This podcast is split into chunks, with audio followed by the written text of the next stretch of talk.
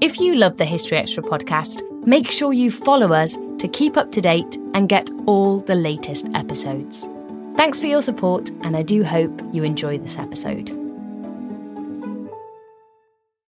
This episode is brought to you by Indeed. We're driven by the search for better, but when it comes to hiring, the best way to search for a candidate isn't to search at all. Don't search, match with Indeed. Use Indeed for scheduling, screening, and messaging so you can connect with candidates faster. And listeners of this show will get a $75 sponsored job credit to get your jobs more visibility at Indeed.com slash History Extra. Just go to Indeed.com slash History Extra right now and support our show by saying you heard about Indeed on this podcast. Terms and conditions apply. Need to hire? You need Indeed. Life is a highway, and on it there will be many chicken sandwiches. But there's only one McCrispy. So go ahead and hit the turn signal if you know about this juicy gem of a detour. Today, healthier is happening at CVS Health in more ways than you've ever seen. It's wellness destinations for seniors, including select locations with Oak Street Health and CVS Pharmacy. It's doctors, nurses, pharmacists, and everyone in between, offering quality care and support virtually, in person, and on the phone. It's in-home evaluations through Signify Health and meeting mental health needs through Aetna. And those are just a few of the ways healthier is happening. To see more, visit cvshealth.com slash healthier together. CVS Pharmacy, Oak Street Health, CVS Specialty, Signify Health, and Aetna are part of CVS Health. Eligibility and services vary by location and individual. When you need mealtime inspiration, it's worth shopping Kroger, where you'll find over 30,000 mouthwatering choices that excite your inner foodie. And no matter what tasty choice you make, you'll enjoy our everyday low prices, plus extra ways to save, like digital coupons worth over $600 each week. You can also save up to $1 off per gallon at the pump with fuel points. More savings and more inspiring flavors make shopping Kroger worth it every time. Kroger, fresh for everyone. Fuel restrictions apply. Hello,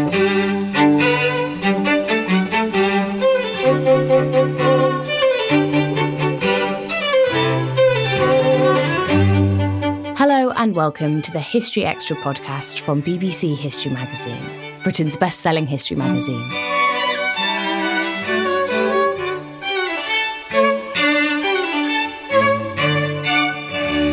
I'm Ellie Cawthorne.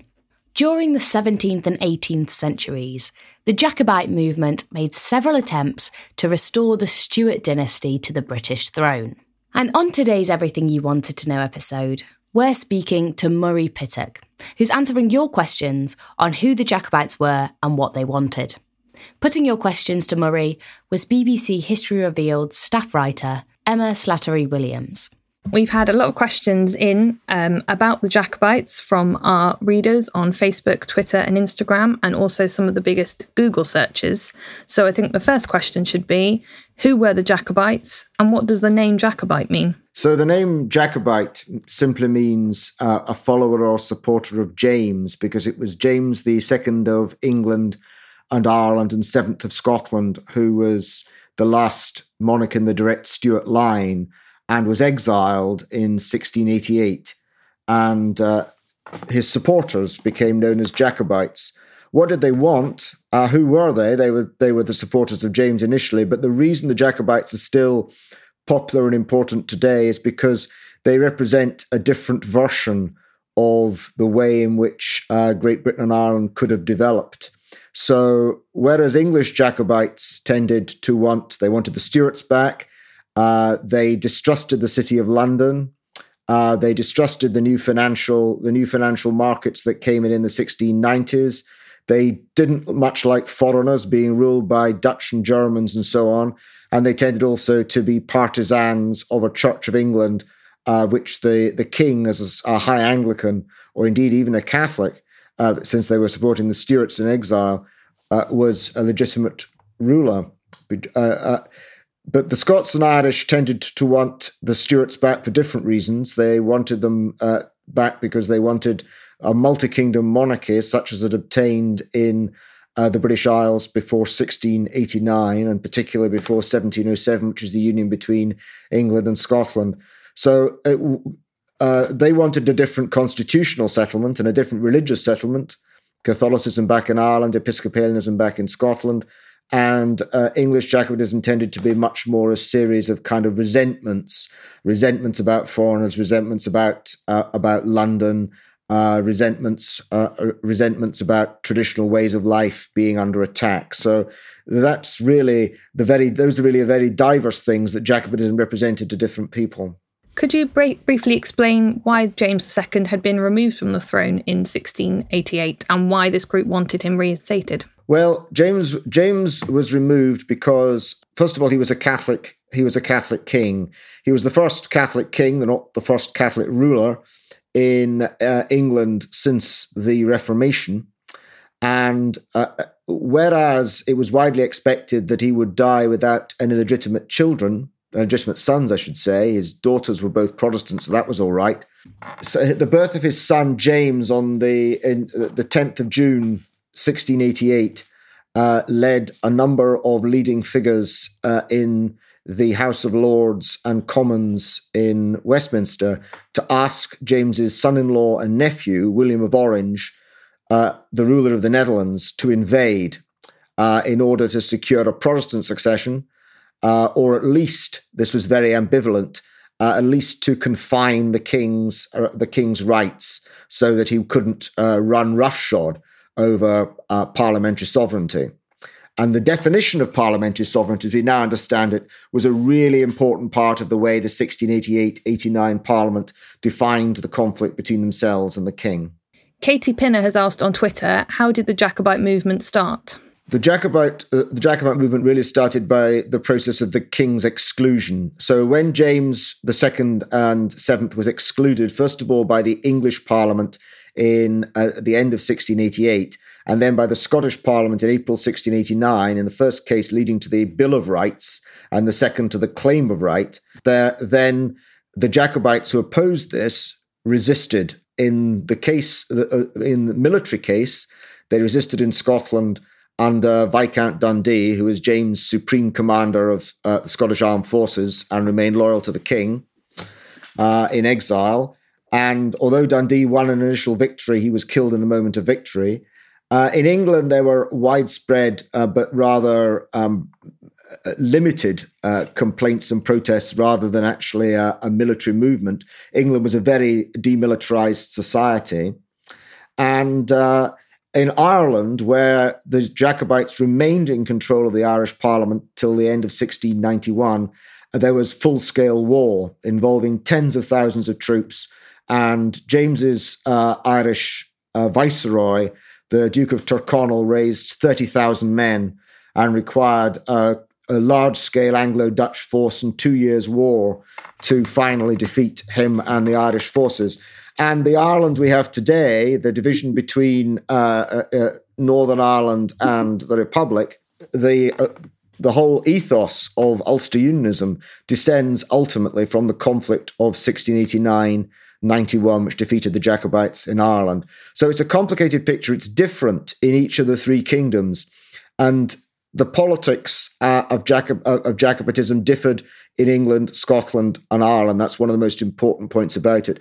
For those who who primarily saw James as leg- uh, wanted James back because he was legitimate king, one of the important things for, for listeners to know is that James is that the House of Stuart was the senior heir; it was the heir to the throne. Um, okay, but he was also the senior heir of the House of Tudor through the marriage of Henry VII to Margaret, uh, to, sorry, James IV of Scotland to Margaret Tudor. It was also the senior heir of the House of Plantagenet through multiple marriages of the Scottish kings to the daughters of English ones. It was also the senior heir, the senior heir of the House of Wessex, the Anglo-Saxon house, through the marriage of uh, Margaret of Scotland, the niece of Edward the Confessor, to Malcolm III of Scotland. So fundamentally, the, the Stuarts were the only legitimate heirs. They were overwhelmingly legitimate. And that led to people really feeling that the, the, the overthrowing them was too great a disjunction, too great a usurpation, too great a change. And there were all sorts of contemporary anxieties as well, like if you overthrow the Stuarts, how can people be, how can sons, as it was then, be secure in, in inheriting their father's estates? Because we've, we've done away with the right of primogeniture, and we've not just done away with it slightly, we've done away with it enormously. Uh, because when George I came to the throne in 1714, there were 57 people with a better claim than he had. All of them, however, were Catholics. I think that leads quite nicely on to the next question of who actually was involved in the movement. I think we we have an assumption that they were all Scottish, but I think you're saying that that wasn't necessarily the case. So who was actually involved? Was it ordinary people? Was it nobility? There are uh, there are many uh, nobles who support the Jacobites. They do so for reasons varying from uh, patriotism and nationalism to personal friendship and connection with the royal family. And sometimes, of course, they're the illegitimate children or related or married to the illegitimate children of members of the royal family. So there are a lot of there are a lot of reasons there. But there is a lot of popular Jacobite support. And Jacobite medals, uh, Jacobite images were used as propaganda. For example, one Kentish fishing boat was apprehended in 1698 with 7,000 medals, uh, which showed the, the, the, pictures of James the a portrait of James II. So there was a, there was widespread popular Jacobitism, and that was true in England and in Scotland and uh, particularly in Ireland, and also and again particularly from Scotland and Ireland, a large number of soldiers, m- men volunteered to serve abroad in the service of France and Spain, and also to some extent of Russia and Austria, rather than serve in the British Army. How how big was the was the movement? How many people are we talking? The estimates estimates vary, but if you were if we were to to say roughly speaking that at 1714, the point when George I comes to the throne, a quarter of a century after James has been exiled, we we would be talking about 75% of the population of Ireland supporting the Jacobites, um, and that is uh, about one to one and a half million people. So the population of Ireland is very much closer to half to a third to a half England's. So very different from what the situation is now. And in England, very difficult to tell. Some probably about uh, this would be just a guess 10 to 20% of the population supported the Jacobites, uh, more in certain areas. And in Scotland, uh, a clear majority supported the Jacobites. So uh, we're talking there uh, over the terms of the population, probably around 600,000 people. How many Jacobite risings were there? Could you briefly outline what these were? So the first Jacobite, uh, the first Jacobite rising or, or war occurred in Scotland in 1689 to, to, to 91. And in a sense, the massacre of Glencoe came at the end of that. And there was also a war in Ireland at the same time, which ran all the way through.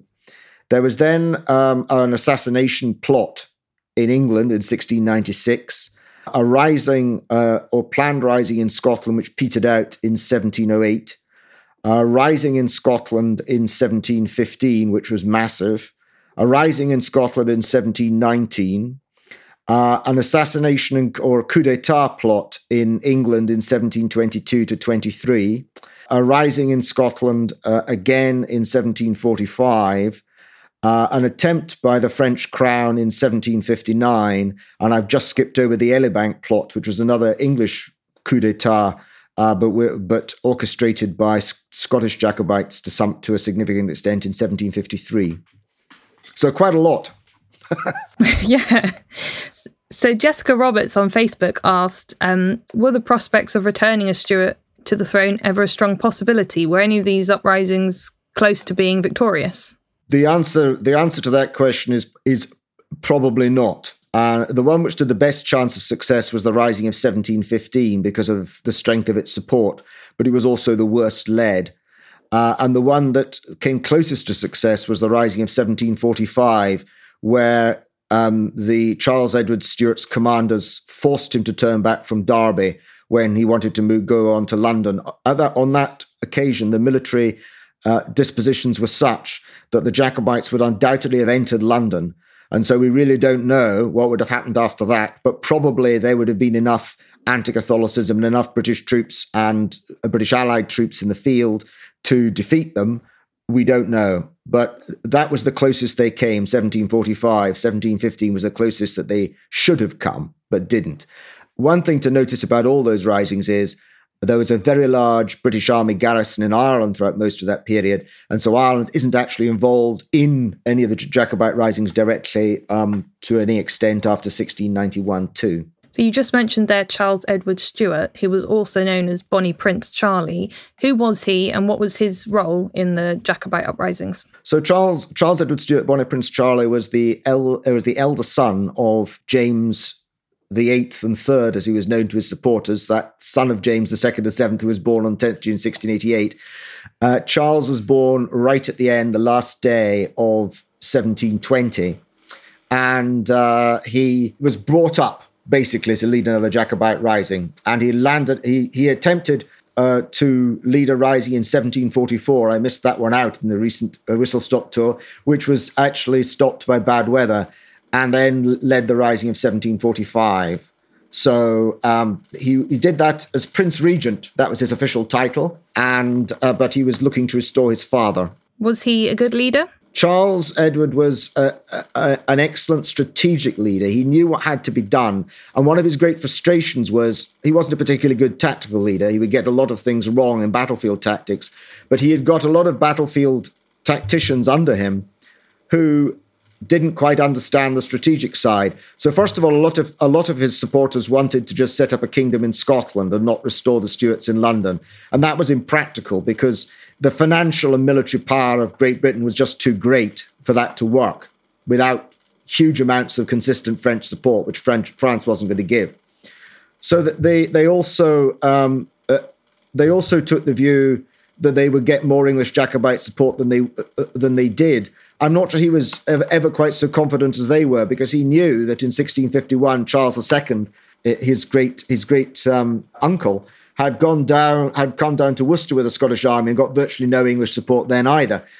And but what he principally knew was that Charles I, uh, his uh, uh, his great grandfather, his great grandfather Charles I, had not advanced on London during the uh, during the war with Parliament in the 1640s, and that not advancing on London was his critical mistake. If he'd advanced on London after Edge Hill, he'd probably have won. So, can we just go back a moment? You mentioned um, Glencoe. Um, could you briefly explain what happened there? Uh, uh, as a result of the settlement of the Jacobite War in Scotland, the those supporters in 1691, the supporters of King James in Scotland were given to a certain date to surrender to uh, the government of King William and the Scottish Parliament.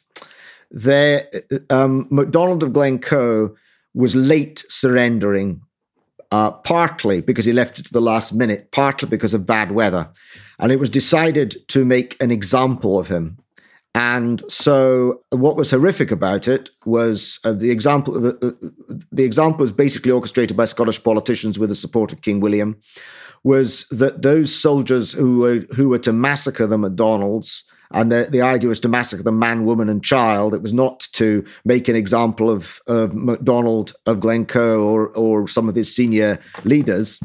Were first of all to be billeted on them, and they were to host the soldiers. So they hosted the soldiers, and then fortunately, the uh, the alarm was raised, and a lot of the MacDonalds got away, but a large number of them were killed. And what was horrific about it was was the was uh, murder under the guise of hospitality. There was an official uh, official crime in Scots law, which was which was a petty treason called murder under trust, which this uh, was an example of. So it really it, it really offended the way it was done. Really offended uh, the Scottish legal tradition and offended cultural sensibilities as well uh, because there certainly was a lot of brutality in the wars of those days, but not usually being asked to billet people in your houses who then decide to kill you after a couple of weeks. Do we know how many people were killed? Yes, it's a few dozen. Uh, so, uh, so, I mean, it's it's. I mean, in terms of global atrocities, it's not a huge number, but it was seen as symptomatic of an insensitive and brutal government action, which helped to foment exactly the kinds of feelings it was designed to suppress. So we've had a few questions about this. Um, how much support did uh, the Jacobites have out of out of England, uh, Scotland, and Ireland? Um, presumably, Catholic countries would have been on their side to wanting to restore Catholicism. Well, uh, the, the, the Stuarts didn't really offer, first of all, to restore Catholicism. What the Stuarts offered to do was to give greater rights to the Catholics in Ireland to restore the Episcopalian Church, the equivalent of the Anglicans in Scotland, and in the Church of England, probably to try and lift the penal laws in England to lift the penal laws against Catholics. So it wasn't anything like a, Catholic, a counter Reformation. It was more you know, fair deal for Catholics. Remember, at this stage, uh, uh, Catholics can't actually join the British Army at all, officially, legally. So they're very they're excluded from all public office. They're excluded from the universities. So in that sense, uh, the Stuarts were um, were serving the Catholic interest, but they weren't going to restore the Catholic Church. They got support from a variety of sources. Their most consistent supporter was perhaps unsurprisingly France because France and Great Britain were locked in a struggle uh, to which would be the greatest empire in the world throughout most of the 18th century. The Stuarts got significant support at certain times from Spain, who sent around 400 soldiers and weapons and explosives to support the rising of 1719. They also got support from Russia because of the uh, closeness of Orthodoxy and uh, Episc- and some of the Episcopal some Episcopalians. There were very close links uh, there, and there were close links culturally between Scotland and Russia too. They also at times got, su- got support or close to support from Prussia and Sweden. So no, it didn't have to be a Catholic power. They they appealed to quite a lot of non-Catholic powers because one of the issues after 1714, and we really write this out of British history completely, was that the accession of George I to the thro- to the thrones of England, Scotland, and Ireland led also to Hanover being incorporated into uh, the possessions of Great Britain, and he was the king of Hanover. And the the the uh, only with Queen Victoria did that stop because Hanover wouldn't allow a woman to come to uh, come to the throne. But Hanover was a small Central European state. And basically, a lot of the support and the political language about the about support the Jacobites had came from the fact that other European states didn't like the fact that this small state, Hanover, uh, effectively now had the backing of this very large offshore island with a colonial empire behind it. And, and of course, in, in England, people didn't much like the fact that British money and troops were sent to support Hanover. So it was a two way street. But we, we kind of write Hanover out of British history, but it was actually you know, just I would say not quite just as much a part of, of Britain as Wiltshire in in 1750, but it was a lot closer than than you might think. Still to come on the History Extra podcast. And there might have been no French Revolution, which would also have meant no Napoleon. So, um, although these could, to some extent, get, get fanciful the further you go down that route, there's no doubt that the that the Jacobites defeat of the Jacobites changed the future of the world. This episode is brought to you by Indeed.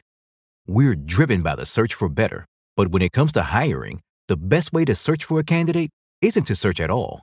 Don't search, match with Indeed. Use Indeed for scheduling, screening, and messaging so you can connect with candidates faster. And listeners of this show will get a $75 sponsored job credit to get your jobs more visibility at Indeed.com slash History Extra. Just go to Indeed.com slash History Extra right now and support our show by saying you heard about Indeed on this podcast. Terms and conditions apply. Need to hire? You need Indeed. We don't always realize just how much our negative thoughts and experiences stick with us and weigh us down. You may find your brain constantly running through a highlight reel of bad moments. That comment your friend made last week that hurt your feelings, that frustrating thing your mum does, or that silly thing you said in a meeting. Maybe it's time to get it all off your chest, whether it's a tiny annoyance or something much bigger. Talking about it can give you some relief and lead you to a potential solution. That's where therapy comes in. It's a safe space to share whatever's weighing you down and learn to process it so your internal highlight reel can focus on the good stuff. And BetterHelp offers affordable online therapy on a schedule that works for you. Connect with a licensed therapist by text, phone, or video call. Start the process in minutes and switch therapists anytime. Let it out with BetterHelp. Visit betterhelp.com slash historyextra today to get 10% off your first month. That's betterhelp, H-E-L-P dot com slash historyextra. Life is a highway, and on it there will be many chicken sandwiches. But there's only one McCrispy. So go ahead and hit the turn signal if you know about this juicy gem of a detour.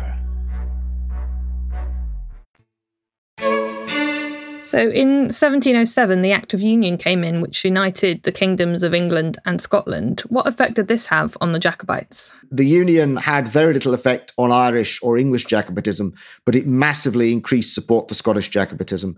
So, um, Scottish Jacobitism, which was perhaps not supported by a majority of the political nation prior to 1707, was very definitely supported uh, by a majority of the political nation after 1707 because it was the primary uh, primary means of being able to rescind the union. So Adam Hillhouse has asked on Facebook, did most clan chiefs declare for or against the Stuarts for religious, ideological or pragmatic political reasons? I think the best way to answer that question is yes uh, uh, in the sense that all of these things were important. But one thing to notice about the 1715 rising, where the Jacobites got mo- uh, more support they got in any other rising from Scotland, is that the commander of that rising, even though at the time he'd been supporter of the Union himself, the Earl of Mar, he changed his mind and had the zeal of a convert about it, actually put the political settlement above the restoration of the dynasty in his public statements and uh, uh, the and what he released. So I think we could say the union is uh, the union is the key driver of popular, to some extent, of elite Jacobitism, followed by uh, pragmatic and uh, pragmatic, dynastic, and simply considerations of personal personal bankruptcy, adventurism, or opportunism. So all those elements, but in Scotland, the union is the major is the major element after 1707. So we had this question on Instagram. Um, what did women do within the Jacobite movement? One of the interesting things about uh, about women in the Jacobite movement is just how uh, central they were to it. Uh, they were frequently utilized because they were very mostly there was a, a, a, disinclination to prosecute women for printing seditious materials uh, for raising for raising men even uh, which they certainly did. Uh, of course, Anne Mackintosh, Anne Mackintosh, who is uh, by marriage a Mackintosh, by birth a Farquharson, uh, the, the daughter of Farquharson of Invercauld, uh, she raised a regiment uh, of around about three or four hundred men and became its notional commander, though its day to day commander was a man called Alexander MacGillivray. So women played a significant role. They were also very widely used in Jacobite espionage. They also were used in Jacobite art networks, and indeed, Andrew Lumsden, who was the secretary to the Jacobite court in Rome, uh, frequently patronized female art uh, uh, uh, in the sense of was their patron rather than patron of being patronizing uh, female artists and uh, ensured that they were developed by some of the con- some of the contemporary painters uh, male painters in, in the Papal States. So women played a very central role in the Jacobite cause. It would be fair to say, um, partly because the Jacobites uh, the Jacobites had a different the view uh, the different view of women's place in society. I mean, not a not a radically different view, but a, but not one which was quite so constrained as uh, what became the, the norms of polite British society in the late 18th, early 19th century uh, and also because um, they were very useful, frankly, because they were very unlikely to be prosecuted. And this was noticed by the authorities. So uh, the the um, the female rebels and the unnatural uh, the unnatural rebels were all parts of government propaganda after 1745. The fact that Jacobites were um, dis- detaching women from their true role in society was a small but definitely present part of anti Jacobite propaganda. So, Peter John Mills asked on Facebook, how serious was the Jacobite threat to the Hanoverians? Ultimately, the Jacobites were extremely irritating, but uh, to the to the Hanoverian dynasty, but they only came even remotely close to a chance of toppling them in 1745. However, they were a perpetual anxiety. They were, they were even within England, they were kind of like a minority that won't go away. And uh, in Scotland, they helped to render the country almost ungovernable without military intervention. In Ireland, large numbers of troops had to be deployed to ensure that it remained governable. So uh, they were they were a real irritant. So the final stand for the Jacobites was the Battle of Culloden. Could you just briefly explain what, what that battle was? What happened? During the battle? The Jacobite army was ret- uh, was uh, in retreat throughout most of l- uh, late 1745, the end of 1745 and early 1746. Um, there were some small reversals in the retreats, but basically they, the, the, they, they were retreating. The Duke of Cumberland, as commander of the British forces in Scotland, was advancing on them. Uh, Inverness was the last borough of any size, the last town of any size that the Jacobites held. And so it was the last store for their food, for their uh, ammunition, for their supplies, because they relied on being not a guerrilla army, but a fast moving army. And basically, they didn't have the horses and they didn't have um, the capacity to drag their supplies around with them endlessly. So Culloden was fought to contest the road into Inverness. Um, the issue about the battle is that uh, it was not fought on the site that had originally been chosen by the Quartermaster General, uh, Colonel John Sullivan, because uh, uh, there was an attempt to carry out a night attack, which launched late, partly because the Royal Navy were on the Moray Firth and it's quite light in Scotland by mid April. So they could be seen if they set off too early but partly because of the disorganization and difficulty of carrying out a night attack over several miles of open country. So the night attack failed, and, and they came back and uh, fought the battle on a site they never intended to fight it on, and were ultimately defeated, not as a popular uh, story has it, by the victory of muskets over swords, but because the British Army had significantly greater numbers of cavalry, and the cavalry uh, carried out a successful enveloping, uh, successful or almost successful movement of envelopment over the Jacobite army, and also because the Jacobites, because they didn't fight on any ground that they'd really chosen, uh, were faced with bad ground over part of the area over which they would normally have charged and also the left and right wings couldn't see each other because of the contours of the ground at the point where the army lined up. So there were a lot of contributory factors, but basically the strength of the British cavalry and dragoon, that's mounted infantry, so effectively cavalry arm, was absolutely critical to winning the battle. Do we know how many how many people were involved in the battle? We do. We so there were probably just under five thousand Jacobites and round about eight thousand British regulars. So, how did the battle change um, Scotland and its relationship with England? Well, in a sense, Culloden's quite a small battle. And in a sense, if the Jacobites had won Culloden, it wouldn't have made a huge amount of difference. They would have lost in the end. It changed a great deal, nonetheless. First of all, because uh, the British government had become very frightened indeed by the 45. It had come very close from their point of view. And Cumberland in particular was determined that nothing like this would ever happen again. And he, uh, so he authorized uh, immense and immediate brutalization of large areas of Scotland, but he also uh, authorized a long standing occupation which lasted really until the 17, uh, late 1750s, early 1760s. And probably at that point, for example, things like cricket were introduced into Scotland. So it wasn't all brutality. Quite often there were garris- there were long stay garrisons in the boroughs and towns. It's very interesting they got on with you know people locally or they didn't, but you know it was it was a fact of life. That was the that was the immediate aftermath in Scotland. But the trouble was that they couldn't. Cumberland initially thought that troops only needed for six weeks, but they needed for an awful lot longer.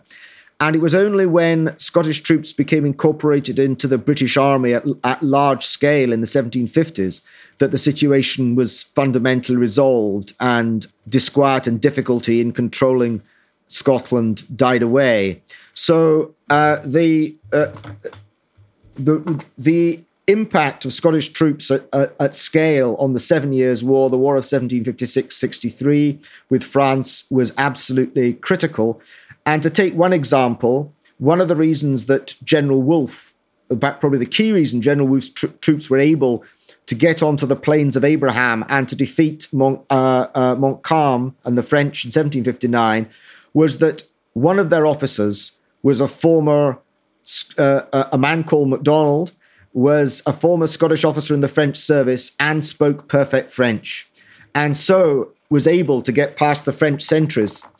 It changed an enormous amount in terms of the uh, in terms of the British Empire. The uh, the deportations carried out against French citizens in Canada by the by the British Army and authorities in the late 1750s were modelled on what Cumberland would have liked to do, and to some extent, but only to a small extent, did manage to do in the Scottish Highlands.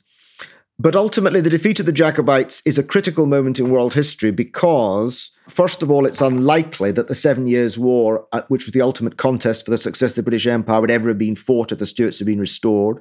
If it hadn't been fought, there are all sorts of reasons with a big French military presence why the American colonies would not have been able to revolt. And uh, also the enormous expenditure that France went to to contest with the Hanoverians the government, uh, the the top empire role would not have taken place. There would have been a better relationship with the Stuart monarchy. And so the French would not have got so far into debt that they couldn't deal with the agricultural crisis in the 1780s, and there might have been no French Revolution, which would also have meant no Napoleon. So, um, although these could, some extent, get get fanciful the further you go down that route, there's no doubt that the that the Jacobites defeat of the Jacobites changed the future of the world. What effect did it have on the traditional clan system in Scotland? would it be proper to think really of Scotland as having a, as having a feudal system which had slightly different slightly different ways of expressing itself depending where you were in the country. So it was so it was a feudal. Sometimes um, rental was paid largely in kind, which could include military service. Sometimes it was paid largely in cash, but even who paid people who paid cash rents often offered military service too. So the uh, government legislation sought to completely undermine Scottish. Uh, uh, the control Scottish landlords have over their tenants, particularly the control to judge them in boroughs of regality, to be able to inflict the death penalty on tenants who've been uh, who've been found guilty of capital crimes. So basically, their their control, the control of the Scottish nobility over their tenantry, was much reduced by the legislation after 1745.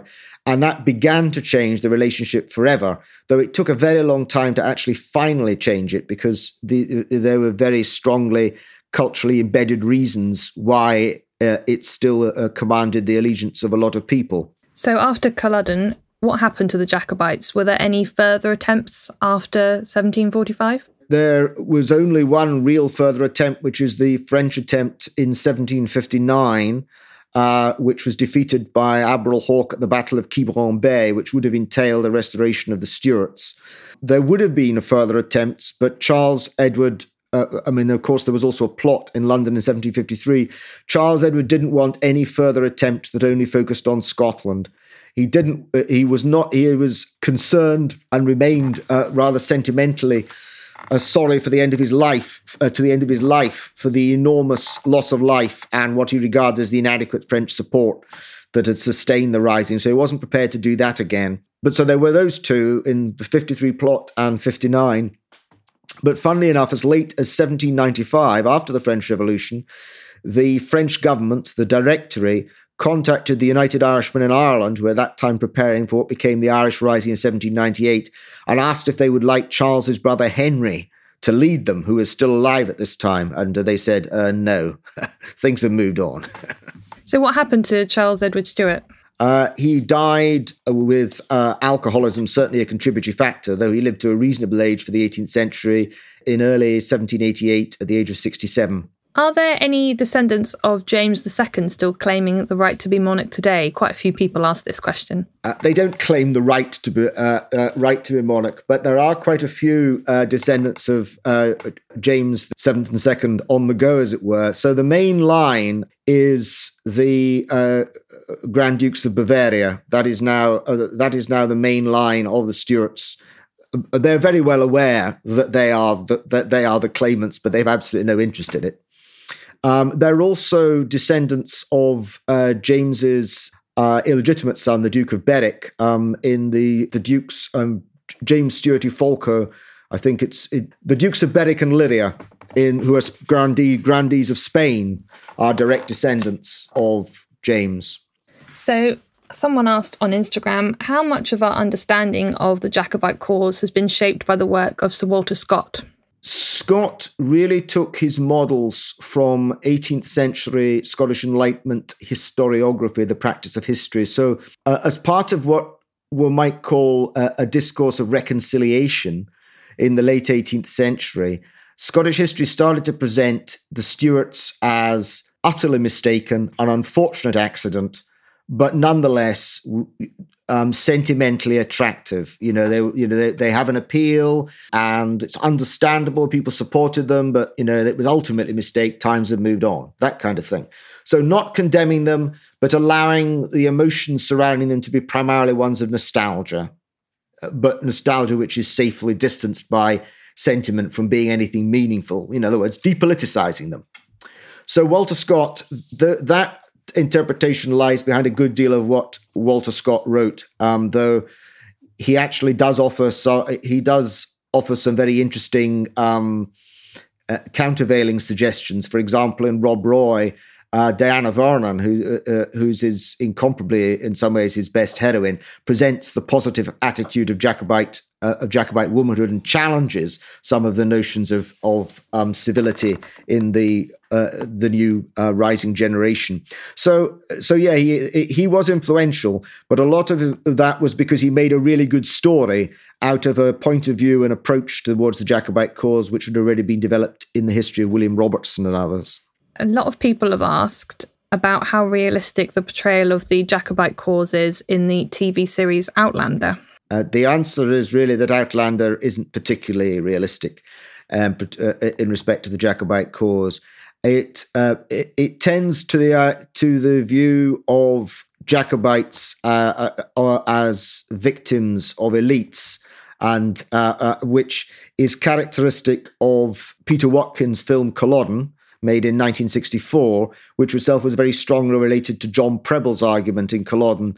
And, uh, and it comes from a fundamentally Marxist reading of the Jacobite cause, which is historically, I mean, I'm not suggesting that the Outlander's a Marxist books, not at all, but, but uh, it's, uh, the idea is that Jacobite that people would never have done this if they hadn't been tricked or deceived or uh, into doing it, um, and that isn't really the way Jacobitism functioned at all. People were passionate about it. And the fact, in, interestingly, that the, the books have sold, whatever it's over 30 million copies, people remain so very interested in Jacobitism is actually testament to the fact that it was hardly an elite trick paid on ordinary people at all. It was a very widespread and important political movement. Some of the questions it asked have not been appropriately resolved to today, and, they, it represents a fault line in the way in which British society uh, and politics developed, which is still visible. It's still visible in Northern Ireland. It's still, I have to say, visible in the uh, Brexit process and the pre- predominantly European alignments of um, Jacobites and Jacobite supporters and it's vis- uh, it's visible in other. Th- it's also visible in the distrust in the distrust of London and London financial markets. All of those things date right back to the Jacobite era and were core motivations for Jacobite action. So the popularity of Jacobitism really works against uh, the idea that it was that it was a bit of elite trickery. And frankly, in other words, the, the popularity of Outlander demonstrates that the history of Outlander isn't altogether correct.